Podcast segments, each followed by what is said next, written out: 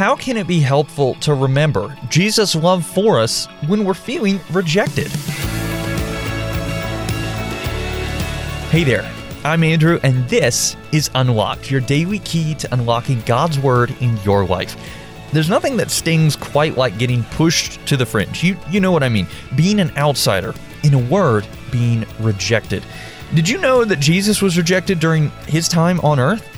That's the topic of our devotion today that was written by Melissa Yeagle and is called Rejection. Have you ever felt rejected? What happened? What did it feel like? Rejection comes in many forms hurtful words from someone close to you, not being invited to a party that everyone else is, being made fun of by a group of people, or sitting alone in a crowd. Regardless of the form it takes, rejection never feels good.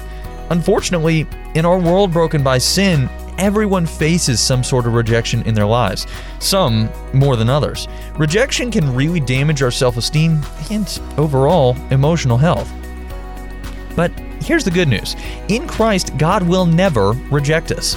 At the cross, Jesus was rejected so our sin would not keep us from a relationship with Him.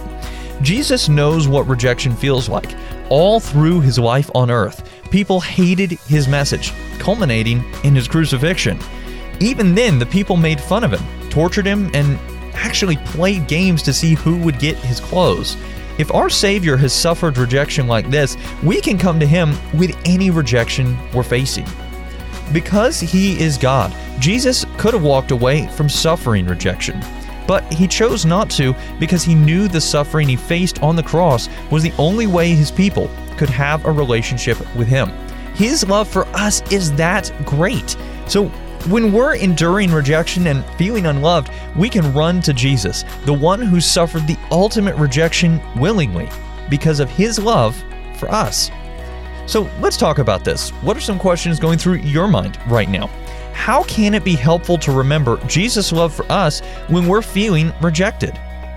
As you and I can read in 1 Peter 2 4, you are coming to Christ, who is the living cornerstone of God's temple. He was rejected by people, but he was chosen by God for great honor. Now, I'd encourage you to read Romans chapter 5, especially verses 1 through 11, as well as Hebrews 13, 5 through 8 in your Bible to help keep God's Word alive in your life.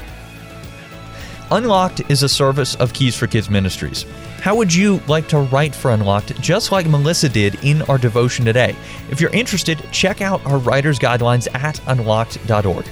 Now, be sure to check back tomorrow because Emily is going to take a look at the beginning of the story. But until then, I'm Andrew, encouraging you to live life unlocked, opening the door to God in your life.